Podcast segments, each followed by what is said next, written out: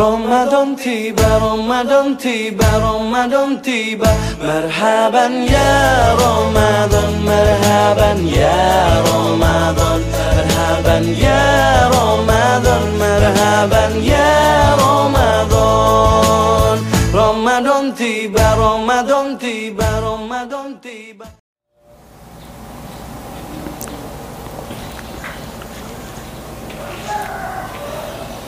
Bismillahirrahmanirrahim. Assalamualaikum warahmatullahi wabarakatuh.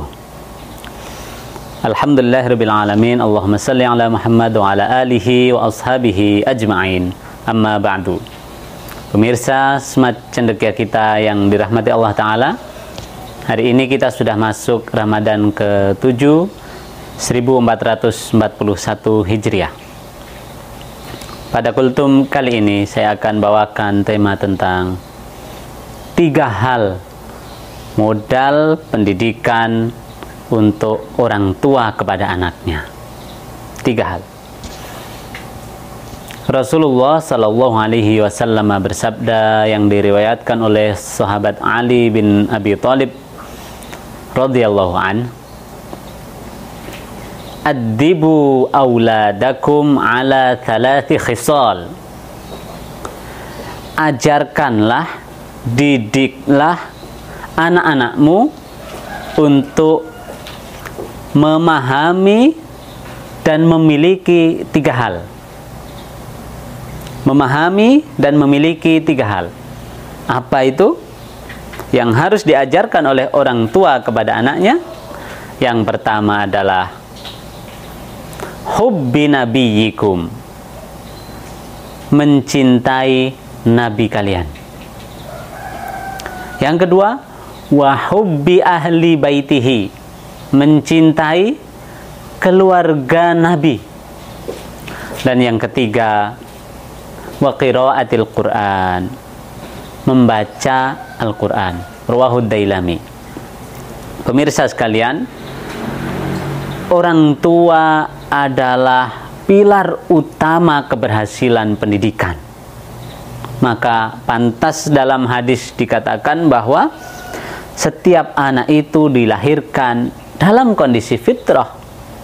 Kondisi bersih suci tak terpengaruh apa pun seperti kertas yang masih putih. Ya kullu mauludin yuladu alal fitrah. Setiap anak terlahir dalam fitrah fa abawahu yuhawwidanihi au yum, au yunassiranihi au yumajjisanihi Rawahul Bukhari. Maka kedua orang tuanya lah, bapak ibunya lah yang akan membuat anak ini menjadi Yahudi, Nasrani, atau Majusi. Artinya anak ini dia polos. Mau diisi apa saja tergantung orang tuanya. Sehingga dalam hadis yang kita bahas kali ini, Ali bin Abi Thalib meriwayatkan bahwa Rasulullah berpesan untuk melakukan tiga hal orang tua. Yang pertama, mencintai nabi kalian.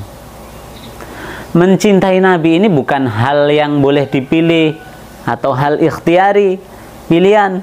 Misal saya mau beli nasi Padang atau nasi uh, Tegal, bukan pilihan semacam itu, tetapi ini adalah sesuatu yang wajib. Ya. Cinta Allah, cinta Nabi ini sesuatu yang tidak bisa ditawar-tawar lagi. Nah, bagaimana agar anak ini bisa mencintai Nabi? Itu yang perlu dididik oleh orang tua kepada anaknya. Maka orang tua harus melakukan hal-hal agar anak ini tumbuh sebagai sosok anak yang mencintai nabinya. Yang pertama, orang tua sering berkisah tentang kemukjizatan yang dimiliki oleh sang nabi. Dikisahkan pula, diceritakan tentang akhlak mulia sang Nabi. Diceritakan bagaimana tegasnya, kuatnya, pemberaninya, tetapi betapa ramahnya pula sang Nabi. Dermawannya, kemudian senyumnya, tetapi diceritakan pula betapa galaknya sang Nabi ketika agama ini dihina. Maka akan muncul kekaguman-kekaguman dalam hati sang anak yang kemudian menumbuhkan rasa cinta. Karena dalam peribahasa kita kenal tak kenal maka tak sayang. Bagaimana kita akan mencintai Nabi kalau kita tidak mengenal Nabi?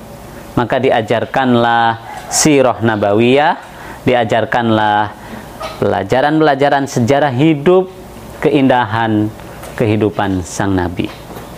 Yang kedua, wahubbi ahli baitihi, mencintai keluarga Nabi. Keluarga Nabi secara utuh, ya, secara utuh dari Bani Muthalib dan Bani Hashim kita ketahui ajarkan susunan dari nasabnya. Ajarkan siapa saja keturunan Nabi, cucu-cucu Nabi, anak-anak Nabi. Dikenalkan.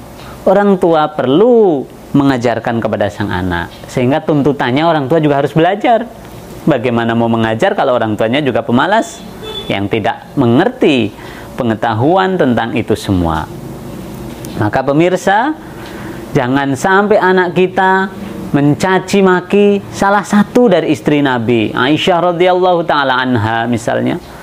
Gara-gara apa?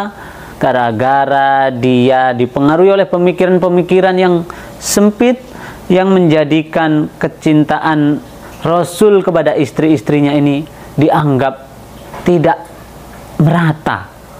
Artinya ada orang-orang yang diistimewakan, ada yang tidak. Ini tidak benar bahwa seluruh istri Nabi bagi kita adalah ummahatul mukminin, ibu bagi orang-orang beriman. Istri-istri Nabi, anak-anak Nabi, keturunan-keturunan, habaib-habaib, itu semua adalah keturunan Nabi yang semuanya kita cintai. Adapun kita tidak setuju dengan uh, perilakunya, tidak setuju dengan tindakannya, tetapi kecintaan kita sebagaimana beliau-beliau ini adalah keturunan Nabi harus kita rawat. Dan yang ketiga adalah waqiraatil Quran, membaca Al-Quran. Anak kita bisa membaca Al-Quran, bisa jadi karena guru. Tetapi saran saya adalah jangan sampai yang pertama kali anak ketahui dari Al-Quran adalah hasil dari guru, dari luar. Sebisa mungkin yang pertama anak ketahui dari belajar Al-Quran adalah hasil didikan orang tuanya. Maka pemirsa sekalian, mari orang tua semuanya pastikan di rumah adalah majlis untuk belajar Al-Quran.